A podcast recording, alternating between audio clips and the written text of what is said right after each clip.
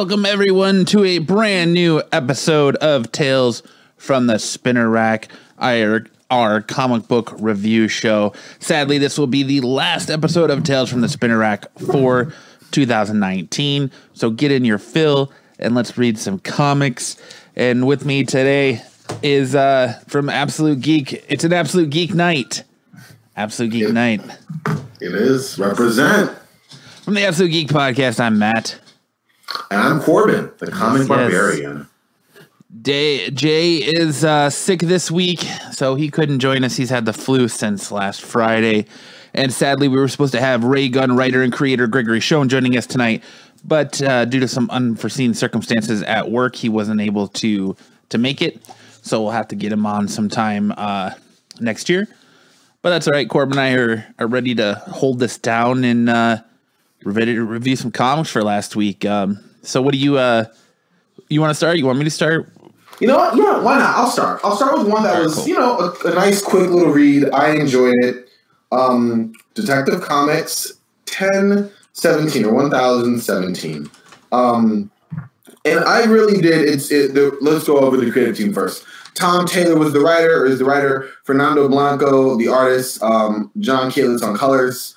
Really good, quick book. Batman is, you know, patrolling, doing what he can to protect the town, and there, like, it cuts to a, a teenager um, who's escaping from Martha Wayne's orphanage, and he's running. He's running away, and you know he's tired. He, he's scared. He busted up his knee, and he's gone.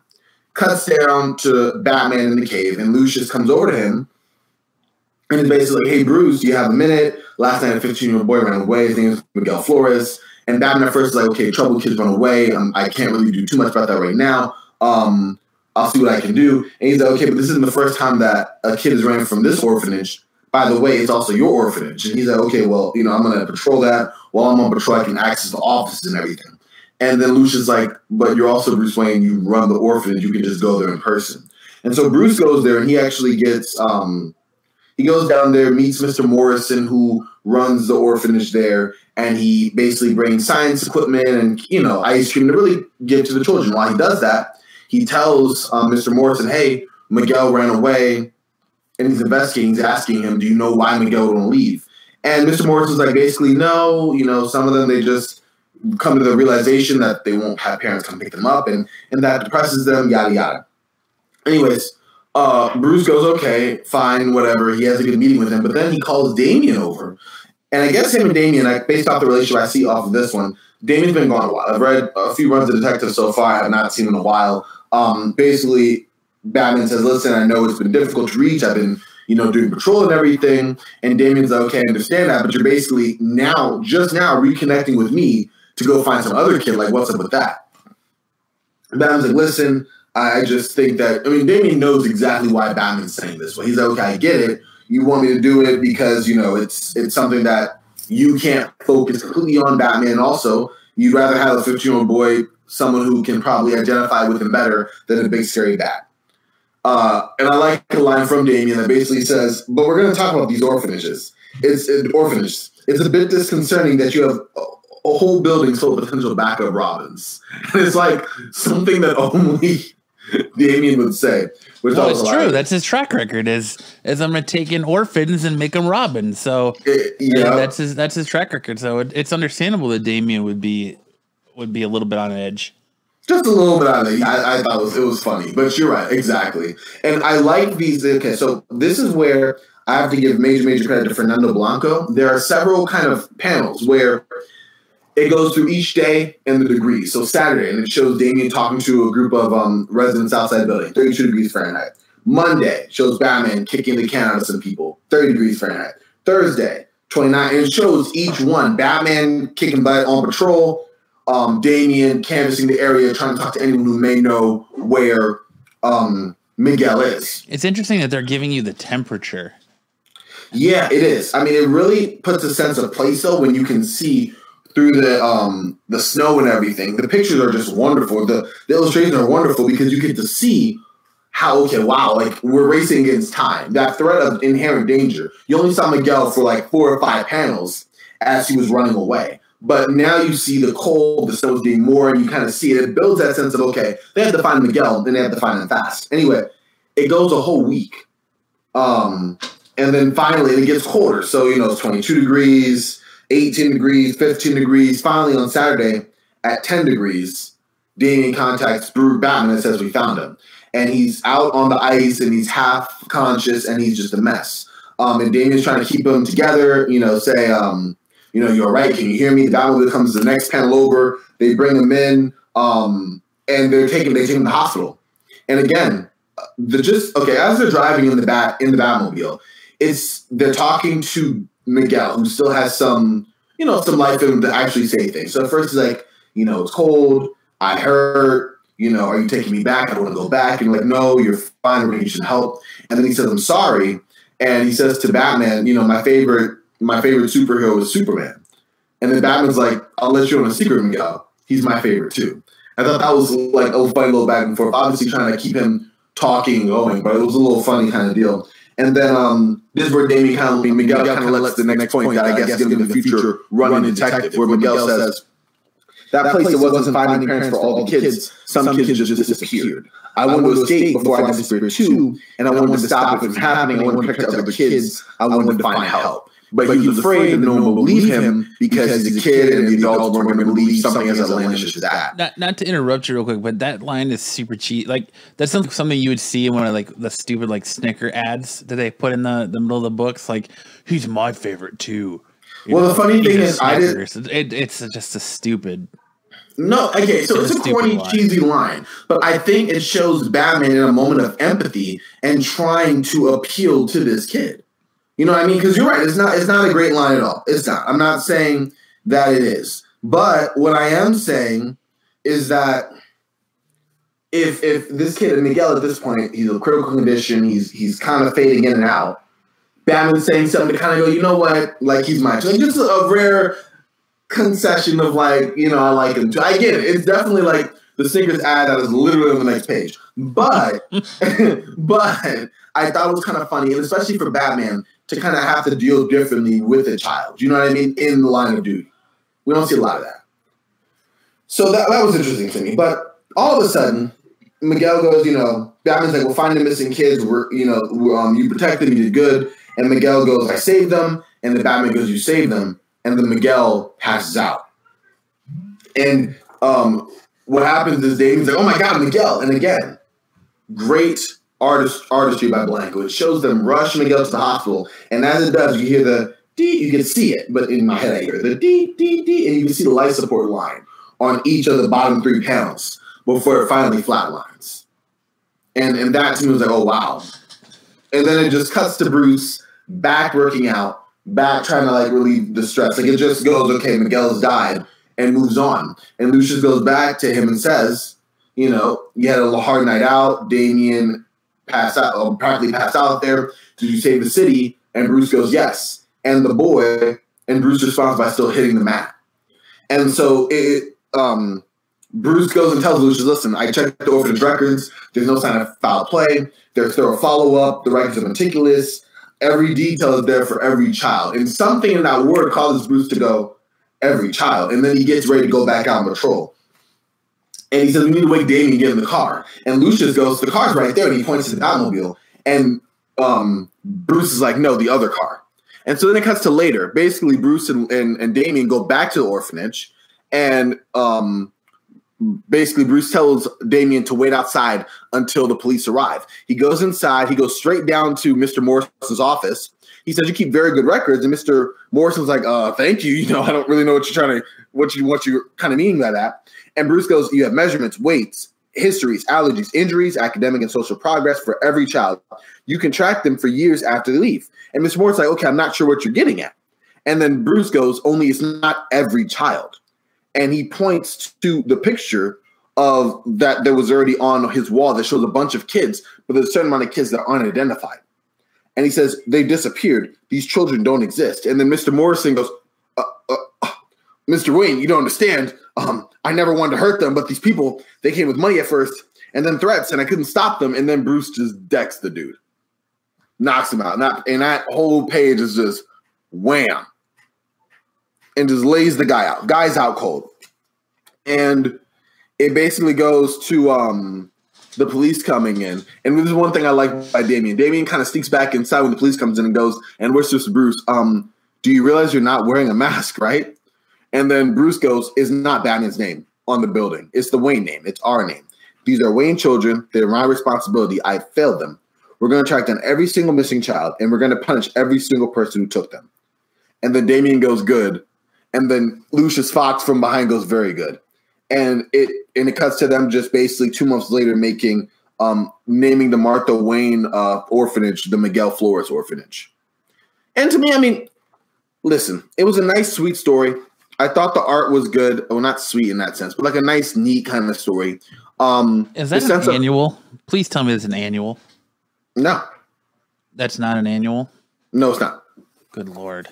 Why? Well, uh, well, well, well, let me finish. I want to get your uh, want to get your thoughts on it, though, having already described it. But I thought it was a nice linear story. Love the artwork by Blanco. Some of the lines were cheesy, but I liked them. I did. I think Tom Taylor did a decent job on it.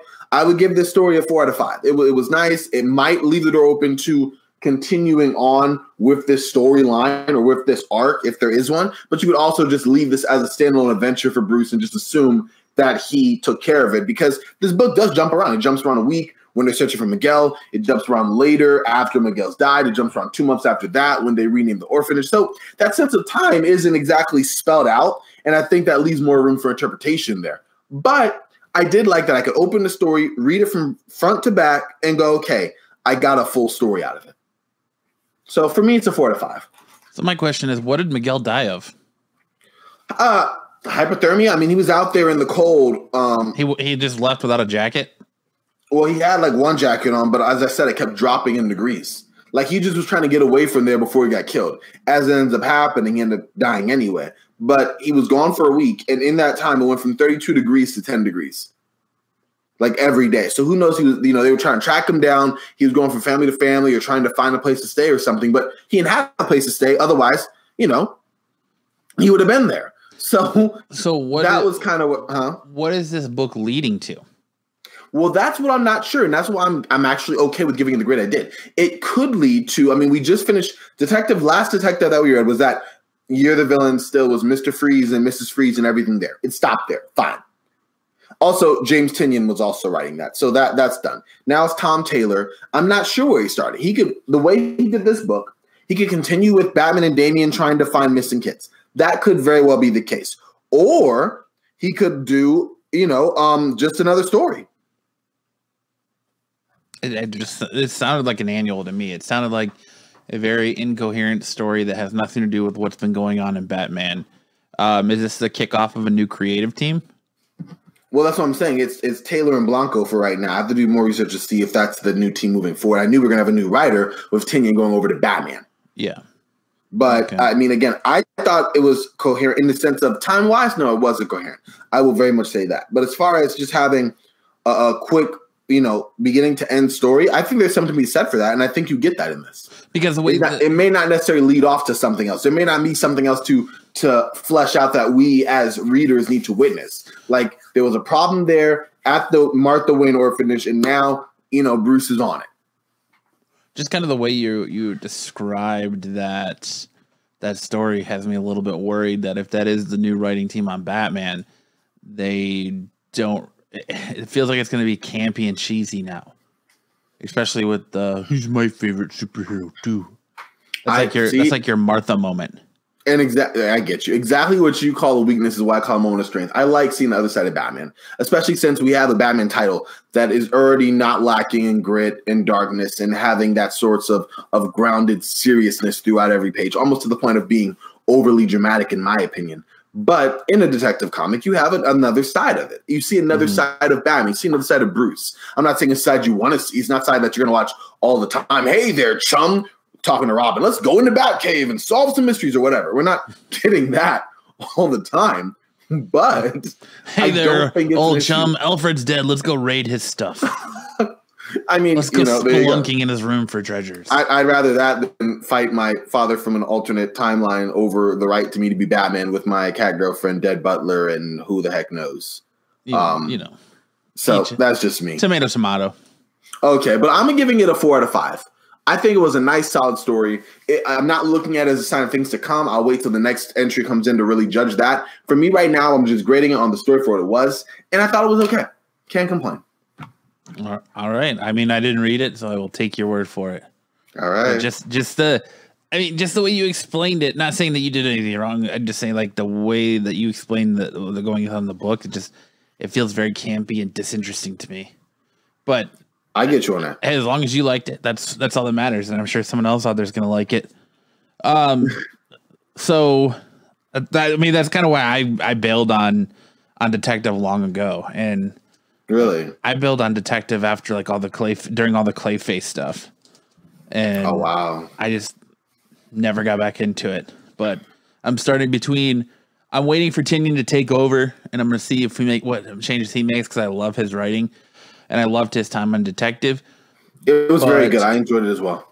Um, I mean, between what we got last week from Tom King and you know what that sounds like, I'm starting to lose a little bit of faith in the Batman books. It almost sounds like they need to scale back the amount of Batman and write better stories. Um, but for me, I'm going to start off with my pick of the week. My pick of the week is a comic from, I believe, Boom Studios. Is this Boom or is this Image? Um, Boom Studios from the creative team of Jeremy Haun and uh, Danny Luckert, and it is called Red Mother Number One. That's a Virgin variant. Ooh, I like it. This book um, blew me away. I absolutely loved it. Red Mother number one follows the story of this woman who, at the start of the book, her and her her boyfriend are walking down the street and they're talking about moving into together when they pass kind of a dark tunnel and uh, her boyfriend kind of turns and he spots something in the tunnel and and he's kind of like what you know she's kind of like what's going on? What what was that? And he's like hold on let me take a look. And he goes into the tunnel to take a see to see what's going on. And something starts pulling him in and he starts screaming and asking for her for her help.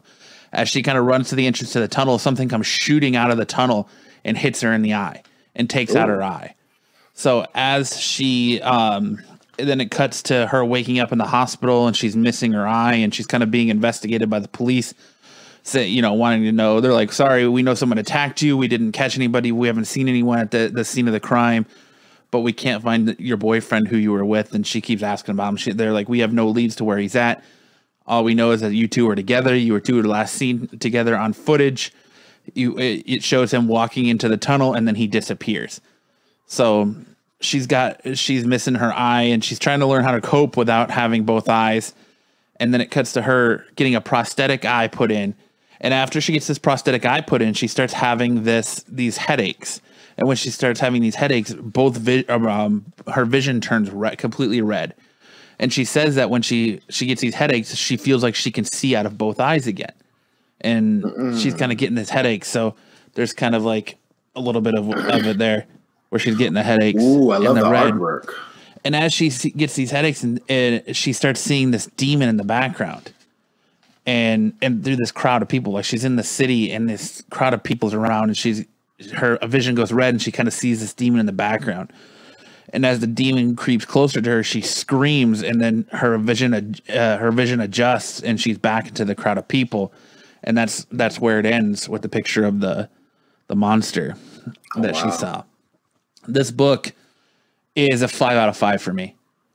The dialogue is fantastic. The art is fantastic. The creative team is fantastic. This was like, I, I was so into this book. I fin- I felt like I finished it in like three minutes, um, just because I was reading through it so fast. And I've read it a couple times now because I enjoyed it that much. I can't wait for issue number two. So I give Red Mother number one a five out of five. Okay. Perfect. I mean, the way you just- perfect score for me. So Well, you know what's funny? That's the first perfect score I've heard when I've been on the show. So I'm gonna give a brief props to that. five out of five.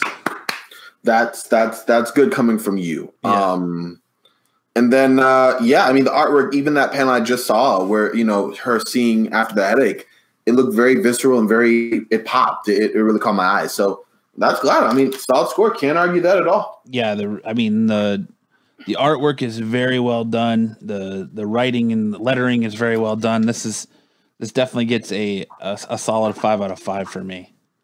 That's awesome. I can't wait for issue number two. All right. This is getting all right, all right. this is getting put on the pull list. Put on the pull list. We have to have a little thing when when when a book that we that we just picked up goes on the pull list. There you go. no. All right, so I'm gonna run through this one. I did not really enjoy this book very much.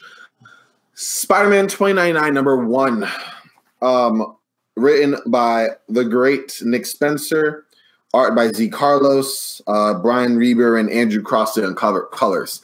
Ah, that's all I gotta say. I, I don't know. Nick Spencer on the Spider-Man runs good, but I just was not a fan of much of any of it. It just kind of felt boring and, and kind of droned on, and then it was over. The artwork was nice.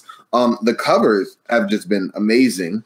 But I mean, I like this cover. I always love Spider-Man 90 299 visually. He just looks really cool. But in general, you, you huh, it's even hard to kind of break it down how this starts. Uh, Miguel Spider-Man 299 starts off and he's having bad dreams He's talking to his hologram slash alarm clock slash mentor um, slash answering machine. Um, and it's Lyla. That's that's the name. And he's getting these messages, you know, from his doctor, from from his brother. He's suffering from withdrawal syndromes because of or withdrawal symptoms of this um, drug that he was basically on. And he's also talking about his fractured relationship with his brother how he is living up in the high the high life of Nueva York while his brother is helping those on the bottom, how he feels bad about it, but he's doing what he has to do, yada yada. He gets a message, an immersion request from Tyler Stone um, for Alchemax. He goes, he gets transferred up there. He's talking with Tyler Stone, and Tyler says, Listen, when I'm done here, I'm saying your dosage. And Miguel's like, Listen, send as much as you want. I'm not taking it. And Mr. Stone's like, Miguel, don't act like I'm your pusher. No one forced you to subscribe to Rapture, which is what he's on. Um, I didn't slip in your drink. You chose it. You signed up for it because you wanted to. In, you wanted the increased cognitive function, the neuroplasticity, um, and it was the right call. So basically, you did this, Miguel. Like, don't blame me that you're addicted to this. I'm gonna give you some more. You know what you have to do. Um, and Miguel's like, no, you know, not only are you having me hooked up on drugs, but you're putting horrible experiments out there for the bottom people of Nueva York to have to struggle and fight through, and it's not right. And long story short, nothing really comes out of it. He gets sent down to the Ravage, or he's this is where it backtracks. So he goes down to the Ravage. It goes down to the Ravage one month ago, where he's looking at these like spider-like exper- experiments that are dead down at the bottom of Nueva York. Um, and ones that were they mutated, they were exposed to the environment. Alchemax is very interested in those genetic mutations, so he's taking samples. He goes down there and he sees this horrible spider-looking alien. And then it cuts to him kind of dissecting it, breaking down the sequence and laying out the applications. The bosses were happy about it. And basically he had other concerns. And, then it finally goes down to him trying to get Rapture. He was, you know, desperately hooked on the thing. He goes, and this is an interesting thing that Spencer does here. I guess the lower class of Nueva York, there is this like head skull type of device that you can put on your head. I'm gonna read just the panel here. It says, um, like I said before, there's no money in Nueva York. Your status and your access to goods and care are tied to your social capital score. So if anyone wants to use that capital, they gotta be you. And this like skull type of I don't know, amulet or whatever kind of gives the poor person, whoever, the form for a short period of time of the person that they're making the business transaction with. So you're trying to buy a legal substance from me. I get to be you for a certain amount of time, and you get the substance that I can provide. That way, I can use your form, your likeness, to go and buy stuff that I normally could not get looking like myself, having access to things I normally would not be experienced for myself. Um, and really, I guess it's kind of run on an honor system because the traders are incentivized to make those kind of mystiques, that's what they're called, those transfers temporary because they know they need the actual person to be there to come down to keep getting um, paid in the first place. But apparently, um, the people that Miguel went to were trying to make it permanent. They were trying to kill the guy. All of a sudden, there's an explosion. Miguel's brother um, is there and saves him. And while this is happening, Miguel is like being saved and I guess blacking out and seeing images of first the spider mutation that he um I guess helped create or helped work on, and then second, like Spider-Man 2099. He comes to, he's talking to his brother. They have an argument about, you know, you can help these people. And Miguel's like, no, I can't. I'm sorry, I have to go. As Miguel leaves, his brother says, oh, well, you know what? Um, oh, that's what Miguel says to his brother. I'm sorry, little brother. It seems like I'm always letting you down. And then his brother, he leaves. His brother goes, damn it, Miguel, why can't you? And he goes, wait a second. Maybe you still can. And he looks down, and there's that same little skull amulet that he that Miguel was working with the traders with to trade his likeness. So it cuts off that. So we're left to assume that maybe Miguel's brother will take the amulet to pass to Miguel. And at this point, Matt, if you're as bored as I am just describing it, then I think you understand the feeling I'm getting reading this book. Um, eventually, Miguel walks off. He's talking about how sad Gabe is, his younger brother is disappointed him, yada yada. And then he's seeing these visions and these images of Doom 2099 and other assorted heroes and mutations from the 2099 universe. And then all of a sudden, he falls to the ground, and this guy goes, Well, look at you. And it's an older guy, and the guy like is walking on a cane towards him, saying, Well, look at you, or me, I guess. And I guess we're left to assume that it's an older version of Miguel. And then it says to be continued in 2099 Omega. And honestly, I don't want to continue. I don't understand what this book is trying to do. The only glimpse you give Spider-Man 2099, which is why I bought the book, is the front cover and one panel aside from that. Um, there is nothing here that was exciting, nothing here that was engaging. I mean, the writing, I guess, was good if I knew what direction it was going. The artwork was decent, but then again, all I'm seeing is Miguel, his family, and normal people up in the street of Nueva York in 2099. So I was just not a fan. It was kind of a waste of time. I would give it like a one out of five. And I've been disappointed with the Spider-Man titles for months now. I've not read a single really good Spider-Man title. There is a Spider. There is um, I think it's Web of Spider-Man. No, it's one of the Spider-Man book that I've heard that's been really good. I didn't get my hands on. I wish I had. I've only been grabbing the bad ones between Spider-Man 2099 and the Amazing Spider-Man. It's just been horrible. So ah, I'm kind of venting here, but one out of five for that book easily. And Oof. me describing it is just as boring as it was to read it. One out of five. Yeah, I have no sympathy there. One out of five. That's that's a little rough there. I know, I know, but you you have, you have to read to see for yourself. So uh, my next book is going to be an IDW title. It's by the creative team of Joe Hill and Martin Simmonds, and it's called uh, the shit talking Holmes mystery, Dying is Easy.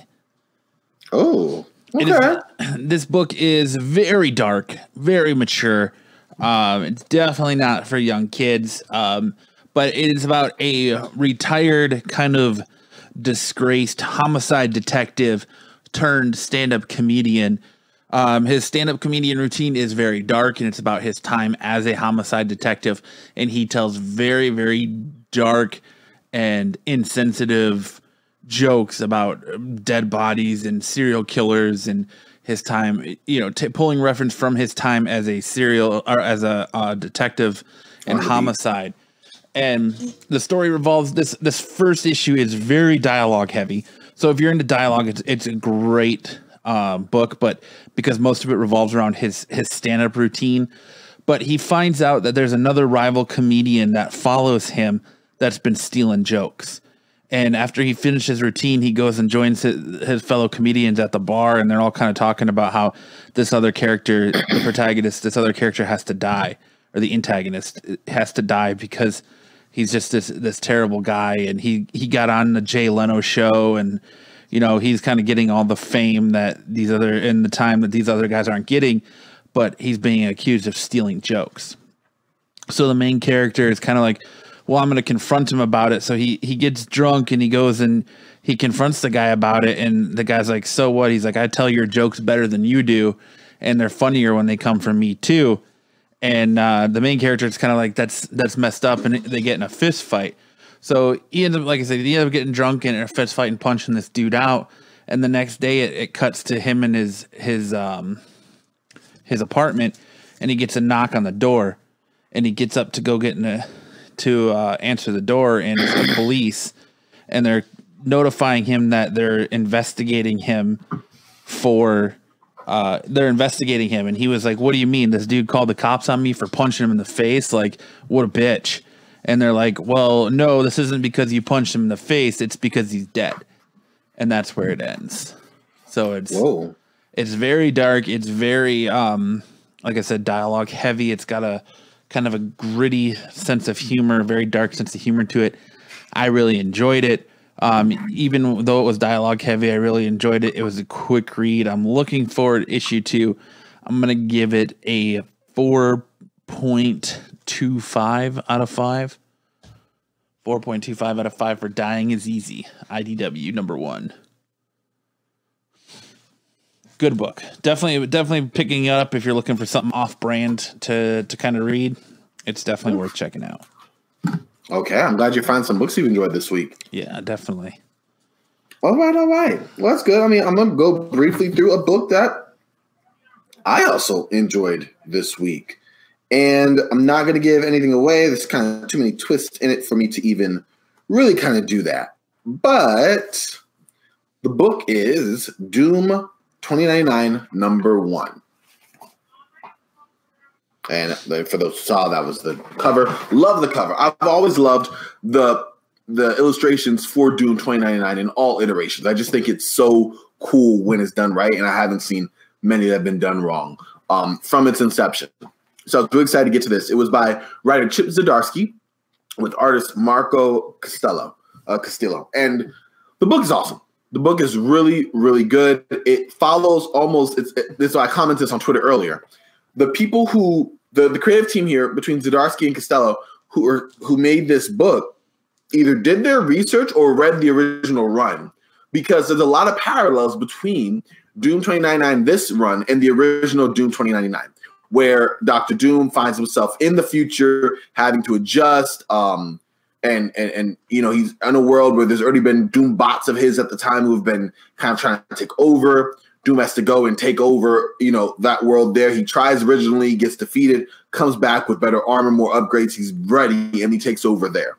Very much similar to this, where Doom wakes up, you know, he's like, Where am I? He gets saved, has a bunch of adventures where he's really trying to um understand where he's at and the technology he needs and just being the superior mind that he is, but also understand the world that he's in. And he catches on pretty quick. And as he's doing this, he has hallucinations of him talking with Reed, like Reed Richards is in his head.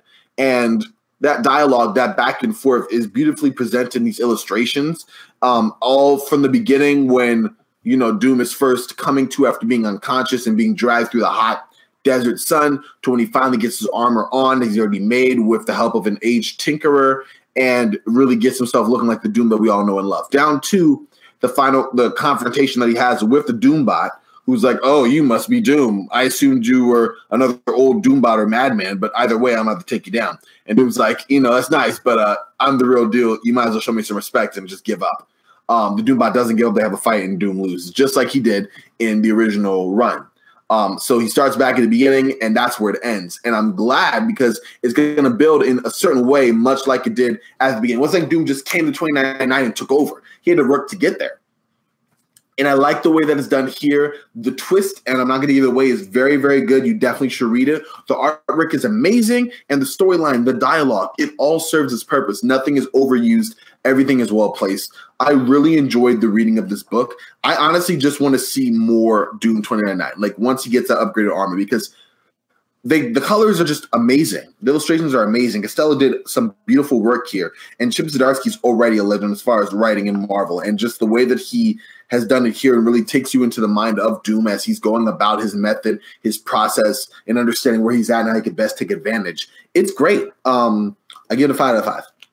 Doom 2099 number one. Wow, five out of five, huh? Mm-hmm. Very interesting. Well, before I move on to my next book, I want to do an honorable mention shout out, sh- sh- sh- shout out for anyone who's in the speculation game. A book that came out last week that is definitely on the spec list. Um, that should be one that you should check out is Miles Morales Spider Man number 13. This is the 2099 variant right here.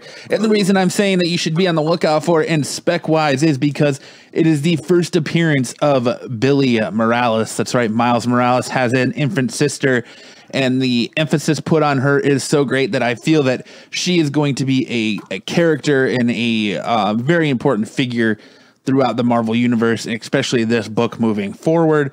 So I would say um, you could probably still get this at your local comic shops for cover price. I'd say pick it up and definitely worth stashing it away just in case uh, she becomes a bigger figure. It seems like, um, and, and, there's a book that comes out this week. I'm going to recommend you do the same thing with it. It's J.J. Abrams Spider Man run. It's issue three of that. Look, with the way the Spider Verse Spider Verse is going, and and it seems like Spider Man is the character where all these first appearances matter and they become hot, hot, hot. So if you're in the spec game, I definitely you can probably still get a couple issues of the J.J. Abrams Spider-Man number one at your local comic shop. I definitely recommend picking that up, as well as Miles Morales 13, just if you're in the spec game for the potential later on down the line of Billie Morales. So just something for you to to be on the lookout for if you're kind of in that spec realm as well as reviews. Um, I'm gonna move on to. Well, I'm gonna save one of my favorite books of the week to, for my next one, but I'm gonna move on to uh, Fallen Angels number three. Um, this was a quick read for me too, as this book is finally starting to pick up a little bit, in my opinion. Um, you see in this book, you still get the uh, Psylocke having her whole identity crisis thing, but um, you it, it kicks off with them fighting this giant robot and she's Psylocke's telling X23, look, you know, if we're gonna survive here, you've got to let loose, you've got to let go. Nothing you can do is going to shock me. You don't need to hold back from me. Go wild. Let me see what you have. Show me your stuff. And she pretty much does. And as she's going crazy, Cable lunges at this thing and it starts shooting at this giant robot. And he kind of gets blasted away um, from them as X23 and Psylocke are fighting this giant robot and X23 ends up bringing it down and destroying it.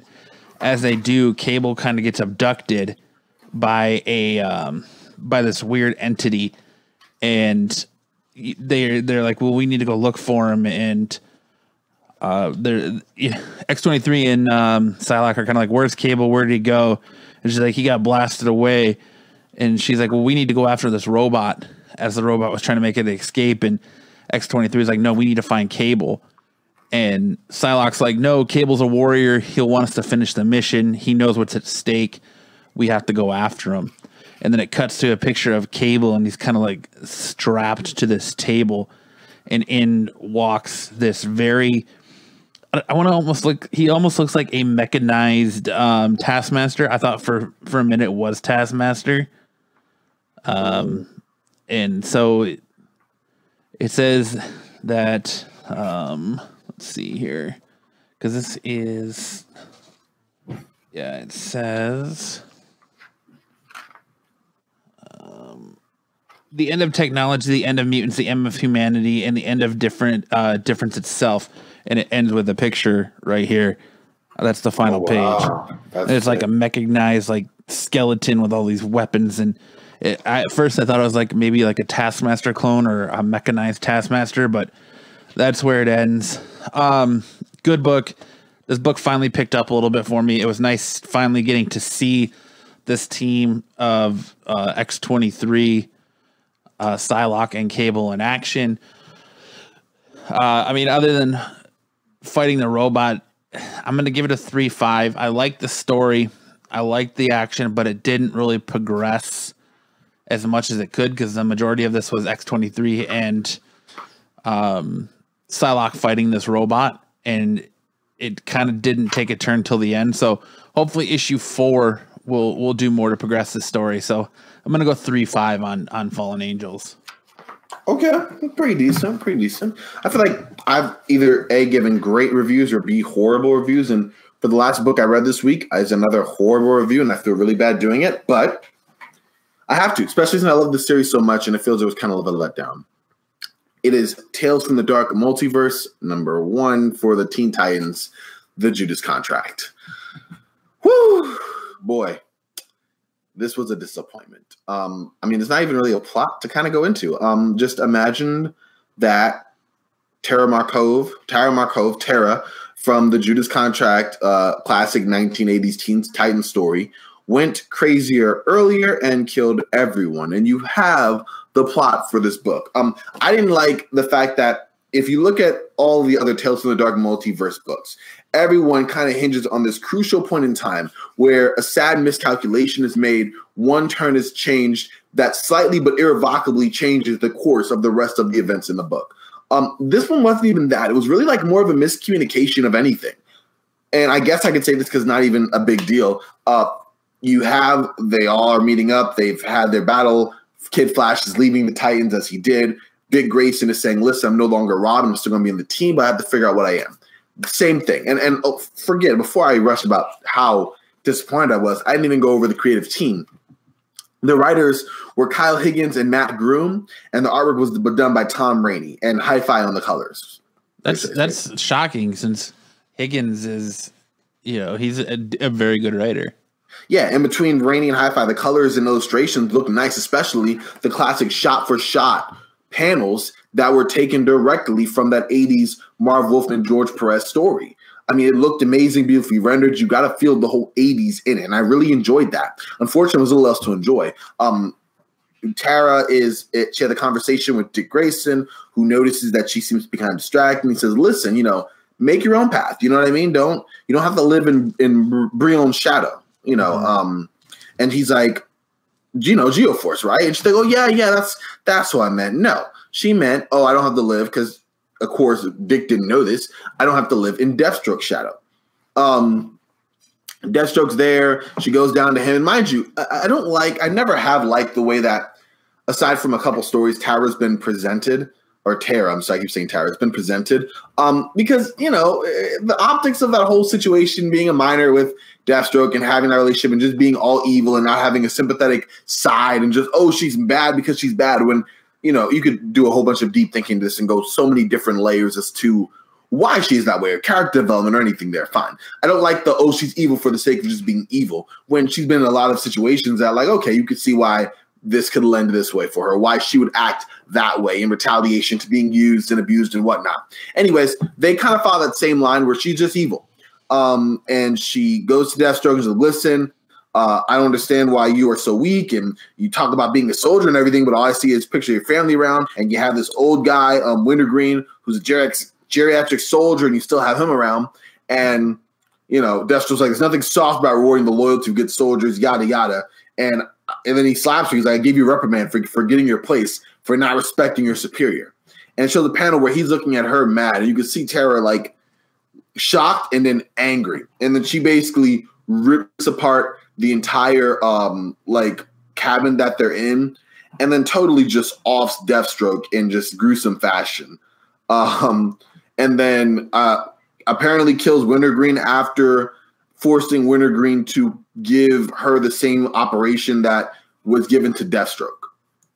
So she gets that in addition to her own powers and she becomes Gaia. I think that's how you say it. She becomes sure. Gaia? G A I A? Gaia? Gaia? Yeah. Anyway. Yeah. And then from that point on, she kills all the Titans in a panel that is so blink and you miss it. They're all dead. I read it and I went, oh, they're not, they're not dead. It gives a moment to Firestar, and that's about it. She's all of them are dead. Um, except for Dick Grayson and obviously Kid Flash because they were gone. Uh, she goes to find Kid Flash, and again, artwork in spots were amazing. That whole confrontation with him escaping and running away to go with um to like disappear in the crowd of I think it was the marathon they had. Was amazing. And it was ripped panel for panel. Tara finds him. She's about to kill him. All of a sudden, Kid Flash comes and saves him, and he has Robin's uniform, and they get dressed and they do one last Titans together type of thing. And it's a really cool um, panel as they're both approaching uh, Tara to kind of take her down. Um, unfortunately, they lose, they die, but they knew they were going to die because they're really just buying time for the biggest person to take down uh, Tara, and that was Superman.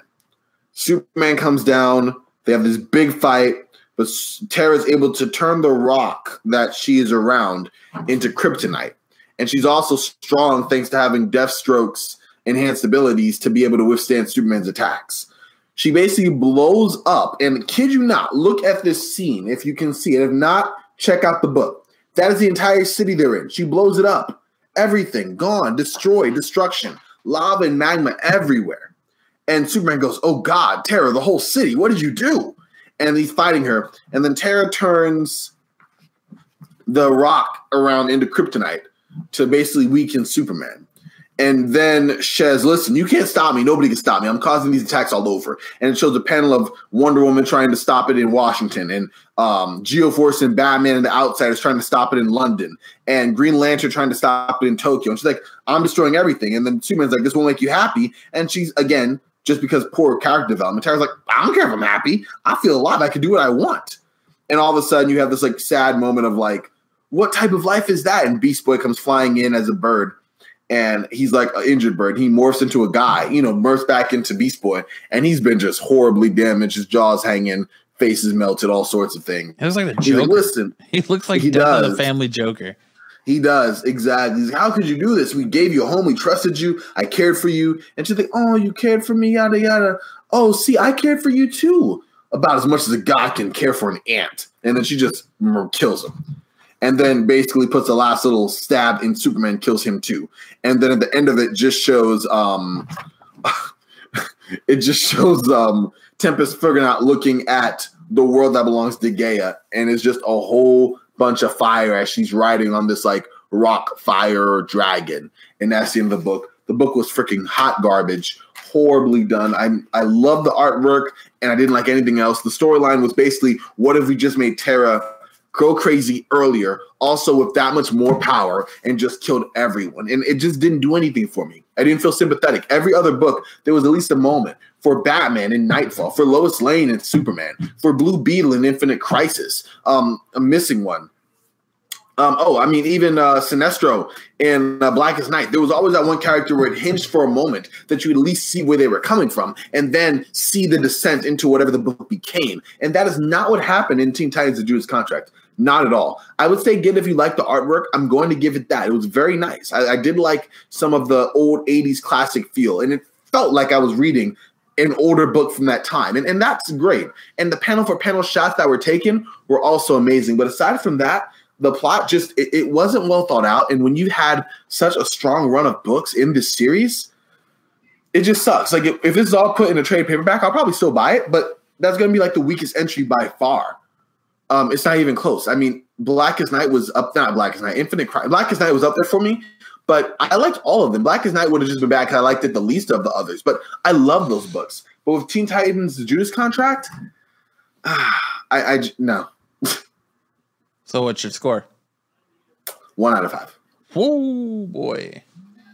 That's that's not bad. You weren't here last week when I gave uh, last issue of Batman like a point five. I think I, I rewatched it. Yeah, that was something. Give it terrible. Uh, before I review my last book, I want to give another shout out and speculation spe- spe- spec alert uh, to a milestone book that came out last week, and that is IDW Teenage Mutant, uh, Teenage Mutant Ninja Turtles issue 100. This is a power packed issue. Now, I have to admit, full disclosure, I am probably about 10 to 15 issues behind on Turtles. Uh, it's one of those books I've collected but not read. Um, but of course, I had to get issue 100. Uh, issue 100 is big on the spec right now as it is the return of Orokusaki, or the return of Shredder, and also the death. That's right. Spoiler alert: the death of Splinter, aka Hamato Yoshi, and it shows it. Right. Spoiler alert in three, two, one. There's Shredder carrying Splinter's Oh dead body. Gosh. This book feels big for a number of reasons, not just because it's the return of the Shredder and not just because it's the death of Splinter, but because of the way they did it. It feels like it is the in comics deaths never stick. So they, they kill somebody off, and years later they bring him back. Wolverine they killed off, and they brought him back a year later. Uh, I know. I think the only one that's technically stuck, and I might not even be still around, is Elektra. I know Elektra has been dead and stuck for a while. I'm not sure if they brought brought her back. back yet. Um, Yeah. but I know Jean Grey's death sticked for a while, but now she's been killed and brought back. Uncle Um, Ben. but uh, yeah. Um, but this feels very definitive, and I say that because the final panel. If you all know the the the story of turtles or the history of turtles, uh, the reason Oroku Saki and Hamato Yoshi, Splinter, and Shredder have beef is because when they were in Japan, they loved the same woman. And um, Hamato Yoshi went out and married her, and in his rage, Oroku Saki killed his his wife, and Yoshi came home to find him sitting over her dead body, and that's why he fled to America and got uh, with the um, the ooze and turned into Splinter and raised the turtles. So the very last issue of the book, it shows him in the spirit realm being reunited with her on the very last panel right here. And then right there, it's a picture of them kissing and it says Finn at the bottom. So it feels like it's a very definitive end to the um, character of Splinter. And we're, I mean, with, with issue 101, we're, we're moving to uncharted territory. We're about to see what the turtles are like and how they operate in a world where Splinter is no longer there to guide them. So it's it's uncharted territory. So uh, IDW's Teenage Mutant Ninja Turtles number 100. It's a monumental 100th issue. Definitely worth picking up. You can probably still find a copy um, at your local comic book shop, but it'll be interesting definitely to see where this book and how the turtles move forward without their their father and master and just all around um, idol no longer there. So Very good. Wow. definitely worth picking up. But moving on to my final book of the week in a book that has moved officially into my first place as far as the X Men books go. That's X Force number three. Um, Murat, look, last week, if you listened to the show last week, you heard me say that every X book that came out last week was a disappointment to me. And this week is quite the opposite. I liked um, I liked Fallen Angels number three, and I loved X Force number three. Uh, X Force seems to be the the driving force between all the X Men stories right now, which is weird because you would think it would be uh, the main X Men story, but after that whole geriatric crap last week, um, that's not the case. Uh, this book picks up where um, Wolverine and Kid Omega are in the mutant facility where they find Domino in a containment unit, and they found out that the the mutant the assassins that killed Charles Xavier got into Krakoa by chopping off pieces of um, Domino and forming them to her body and forming it to their bodies. So they're using pieces of mutants to get into Krakoa, and you see um, Kid Omega and Wolverine kind of just it's just them breaking her out of the container um, as they do this giant like skeleton thing that looks like it's straight out of uh, uh, Attack on Titan attacks them and they can't fight back. Kid Omega can't fight back because he's got the, the power dampener. There's power dampeners around and he can't use his mutant's abilities. And as they're running, um, Domino kind of, as she's b- clinging to life, speaks up and says, Logan, I've got a power dampener on my deck. Remove it. And if you know Domino, her abilities are luck. So Wolverine removes it. And as he does, they get the luck to where the power dampeners in the, the er, um, facility fail and Kid Omega can finally use his powers. And he forms a giant rocket launcher and blows this massive thing away. Um, but then it cuts to Krakoa and Jean Grey is standing over the pod to resurrect Charles Xavier. Now, here's my biggest issue with these X books, and I said it when House and Powers were coming out. It feels like death in these books have absolutely no consequence because Xavier was dead. Xavier was dead. The whole reason Krakoa came about, the leader of Krakoa was dead. And it felt like it had a power behind it and it was like oh man like this has got something to it well now they just brought him back and they rebirthed him through their abilities in krakoa to in the pods through Goldballs and the the gene splicing of mr sinister they bring back charles xavier and kind of mutant human population shows up at the greats of krakoa and they're they're sitting there you know screaming about how uh, you know, they want to know what's going on with Xavier. Why haven't they seen Xavier? What's what's going on?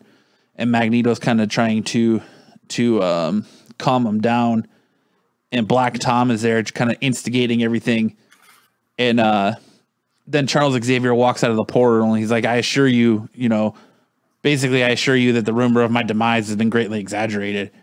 And he's standing there and he's he's like, "We'll we'll deal with this um, in our own manner." And then it cuts to one of the assassins that killed him that um, they was that was clinging to life because Wolverine pretty much butchered everyone else that was clinging to life. And as he's sitting there clinging to life, uh, a force comes out of the. You see someone come out of the shadows and put a f- hand over his face and suffocated him, finally finishing him off. Um, as he's finished off, uh, Kid Omega kind of uses his abilities to to create a new eye and new limbs for Domino till they can get back to Krakoa so she can kind of uh, work on her own. And meanwhile, in Krakoa, they have they're having a meeting of a of the secret council to talk about kind of what's going on. And Domino's advises them of this man with a peacock tattoo. So we're getting a new a new villain in the X Men universe, and you haven't seen him yet. He runs an organization that they're calling Xeno, but he's a man with a peacock tattoo on his arm there, if you can see it. Um, so basically, the whole issue or the whole thing with with X Force is when they started Krakoa, the Krakoa was supposed to be a safe haven for mutants. Only mutants were supposed to be able to come in and leave. Um, there was never they were never no humans or threats were supposed to come to mutants on Krakoa. Well, obviously that's not the case because this organization is using mutants in their in mutant body parts to allow them to travel to Krakoa, and they attacked and killed Charles Xavier on Krakoan soil. So this the secret council is meeting about what to do about the fact that people can now infiltrate Krakoa with being well, as they're being detected as mutants uh, because they're using mutant body parts to go undetected. So that's why in the first issue, when the, they showed up, it registered as Domino was coming through the portal, and it wasn't Domino; it was these assassins. I give X Force a four point seven five out of five. This book has been fantastic. Like I said, it's it's leading the charge for me in the X books. I can't wait for issue four.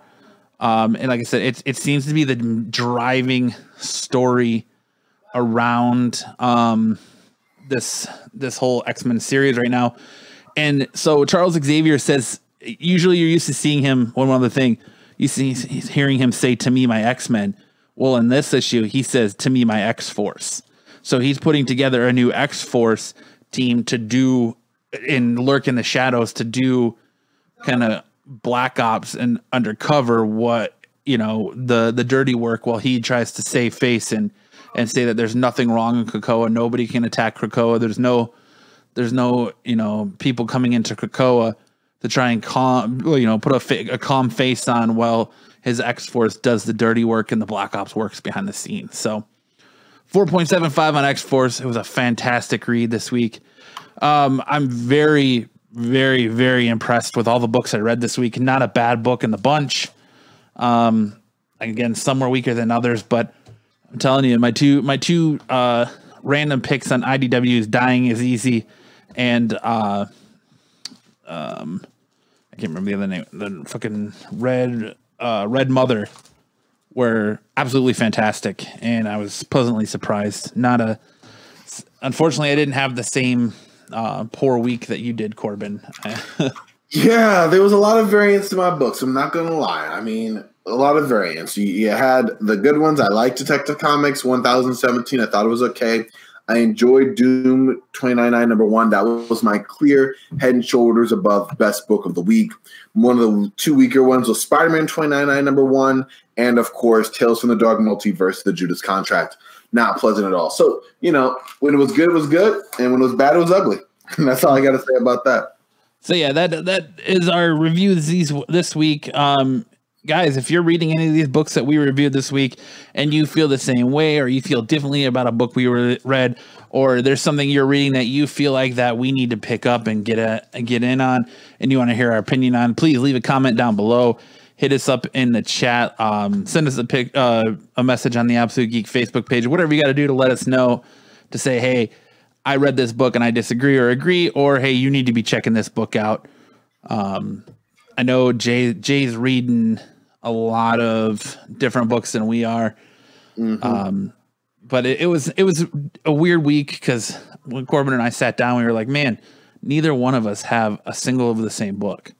Now I know you were reading the X titles. Did you bail on all the X titles? Yeah, I kind of did. I I'm did. telling I- I'm telling you, man, X Force and Marauders is worth reading. it is. X Force and Marauders definitely are worth it. Um, I'm gonna give X Men a couple more issues. I've already bailed on um, New Mutants. Mutants. I don't plan on going back. Fallen Angels. I'm gonna give it. It's issue three. I'm gonna give it to issue five. If it hasn't at least progressed satisfactory to me, and by issue five, I'll probably bail on that. But right now, I think the books in the X series you got to pay attention to are X Force and Marauders. All right, I'll do it. Uh, hey, you, you talking me back on it because uh, after a couple of bad New Mutants and one or two, but you know, I was like, eh, forget it. honestly, X Force is the only book in the X Men run that I have not yet been like. There's been a bad issue. There, there's not been a bad issue of X Force.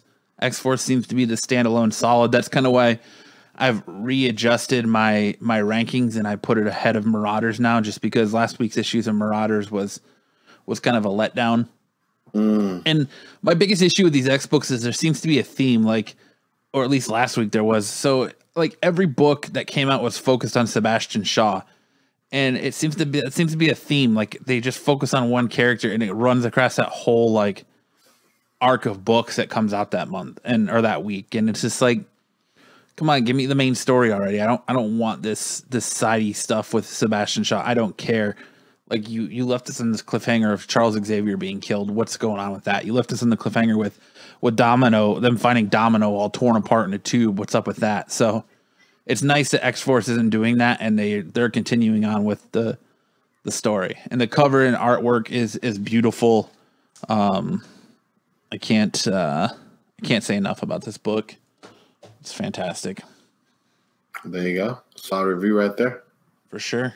Um, but guys, I want to thank everyone for for hanging out with us tonight. I know it was a quick episode, still still a little over an hour. Um, but this again is our final show for 2019. Uh, 2020, we will be back and ready to go.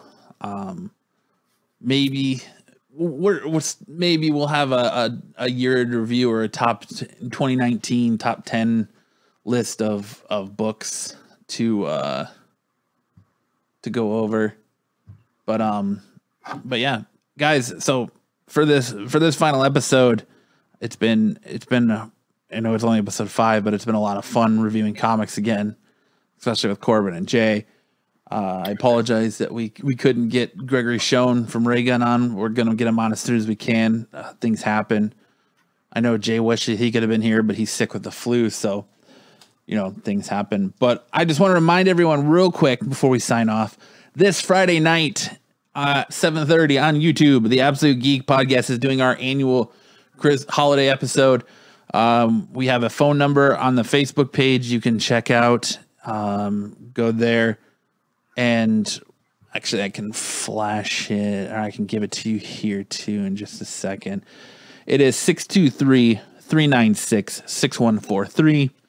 That's 623-396-6143. If if you listen to Absolute Geek Podcast, me and Corbin there every Friday, make sure to call that number by 3 p.m. on Friday. Leave us a voicemail about your favorite moment from the past year of Absolute Geek, and we're going to play it along with that clip on the air live and discuss it. And the holiday episode is always one of my favorites. It's always a fantastic time. So Awesome. definitely check that out. Um, but yeah, for this week's episode of Tales from the well, before I sign off, do you have anything else you want to say, Corbin? Hey, nothing else, man. I'm excited No. for the holiday episode. Thanks for catching on and uh, reading these books. And you know what? Like it's only five episodes for me. What three or four? But it's been a good ride and plenty more to come. Yeah, absolutely. So for this episode of Tales from the Spinner Rack, I'm Matt And I'm Corbin. saying happy holidays, everyone. Merry Christmas. Have a happy and safe new year. And we'll see you guys in 2020.